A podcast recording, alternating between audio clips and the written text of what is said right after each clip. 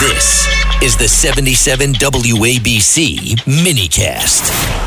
Now we have KT McFarland, who of course was in the National Security Council there with President Trump. And KT, uh, we were talking about the border. Um, also, this is stunning that the U.S., there's a report, KT, that the U.S. secretly alerted Iran, a, a terrorist regime, ahead of the ISIS terrorist attack that took place. Remember what that was that ceremony where they were honoring Soleimani and all those people were killed, but that this administration secretly tipped off a terrorist regime about an attack. This except, is unheard of. except of. the Iranians didn't believe them. They don't even believe Biden. no, even worse, that the Iranians are blaming us.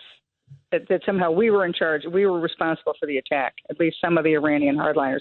So what this was was that the United States intelligence picked up from the monitoring we're doing of ISIS in Afghanistan, that we picked up that there was going to be an attack, a mass casualty attack on Iran on the anniversary of the death of, of Soleimani, the man, the terrorist guy that Trump had taken out, that we warned Iran, you better watch out. There's going to be a terrorist attack that ISIS is going to do on you.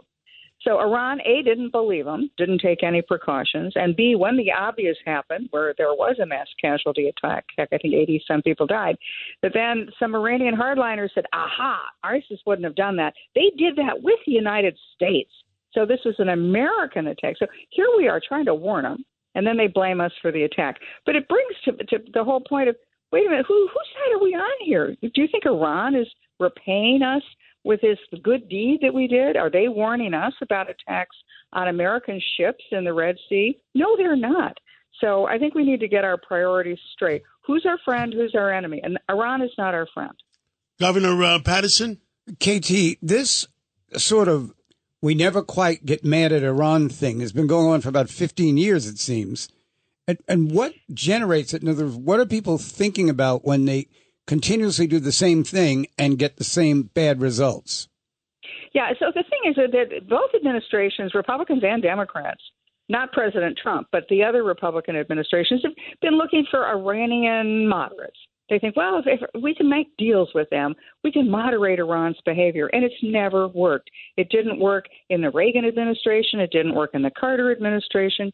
It didn't work in the Obama administration. It's certainly not working now. If anything, Iran has stuck to its guns.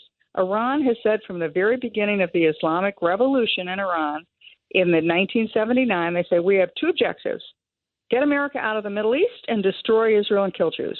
And they have not varied from that in the in those um, 45 years. They, that's been their goal, and it continues to be their goal, no matter what we do. Judge Weinberg. KT, good to talk to you again. Tomorrow, there's supposed to be a ruling from the International Court of Justice about these allegations by South Africa against Israel that Israel, the victim of the terrorist attack, is somehow engaged in genocide. What's your thoughts? Yeah, so this is the international community turned very quickly against Israel. You know, we all saw the horrible attacks that that Hamas did on Israel. That that lasted for about a week, and then the world public opinion, including a lot of these international organizations, turns against Israel. That they blame Israel. It's now Israel's fault that those attacks happened, and in fact, a lot of them are denying those attacks ever happened. So this is the this is the t- difficulty Israel has operating in in the world, not just in the Middle East. Do they have people who are their enemies, but all around the world? The anti-Semitism, whether it's in Europe, whether it's in the Middle East, whether it's in Asia, is alive and well. That's why it's so important that the United States remains with Israel and lets Israel finish the job of destroying Hamas. Are you are you confident too that um that something's going to happen, KT, soon? Because we I just saw recently um the CIA director Bill Burns is on his way over there uh, to Israel to try to now see if they can get some sort of a deal um, with the obviously the remaining hostages. And then we're still hearing this horrible rhetoric from Hamas officials. There was one who just came out recently saying what happened on October 7th is a scaled down model of what's to come. I mean, this is really scary stuff still. Yeah, Iran doesn't want a deal.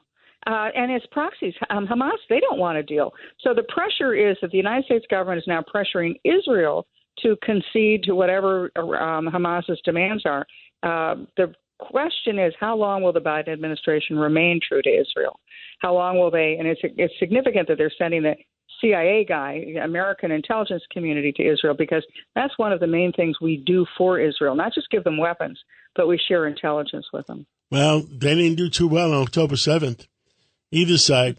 And, uh, you know, KT, me and you before we, we discussed the reason that Saudi Arabia, uh, you know, reactivated ISIS to attack Tehran is because uh, Biden would not let uh, Israel do it. That's right. And the question that we're all going to be looking at, the world is going to be looking at in the coming days, weeks, months, is is Iran going to say, well, because of all the stuff that's going on in the Middle East, we now need nuclear weapons? And are they going to, in fact, declare that they are a nuclear weapons state? Because if they do, then all the countries in the Middle East, they'll all want nukes. The, the Iran has built their own nukes from scratch. The Saudis, well, they'll say, well, if Iran has them, we need them. And the Saudis, they'll go buy them. They'll buy them from Pakistan. And then uh, Turkey will say, well, we need nukes too. And then you're going to have a nuclear arms race in the Middle East, which is a horrifying thing to come. KT, last question. How many countries have to be in, involved before we call it a world war? Well, you, that's a good I think we're there. Yeah, yeah. We're there. I mean, we've got a lot of potential, right? We have Europe, we have the Middle East, we have Asia. Yeah. yes, Thank you so stuff. much, KT. Thank KT, you. thank you. Thank you. Thank you. Thanks so much.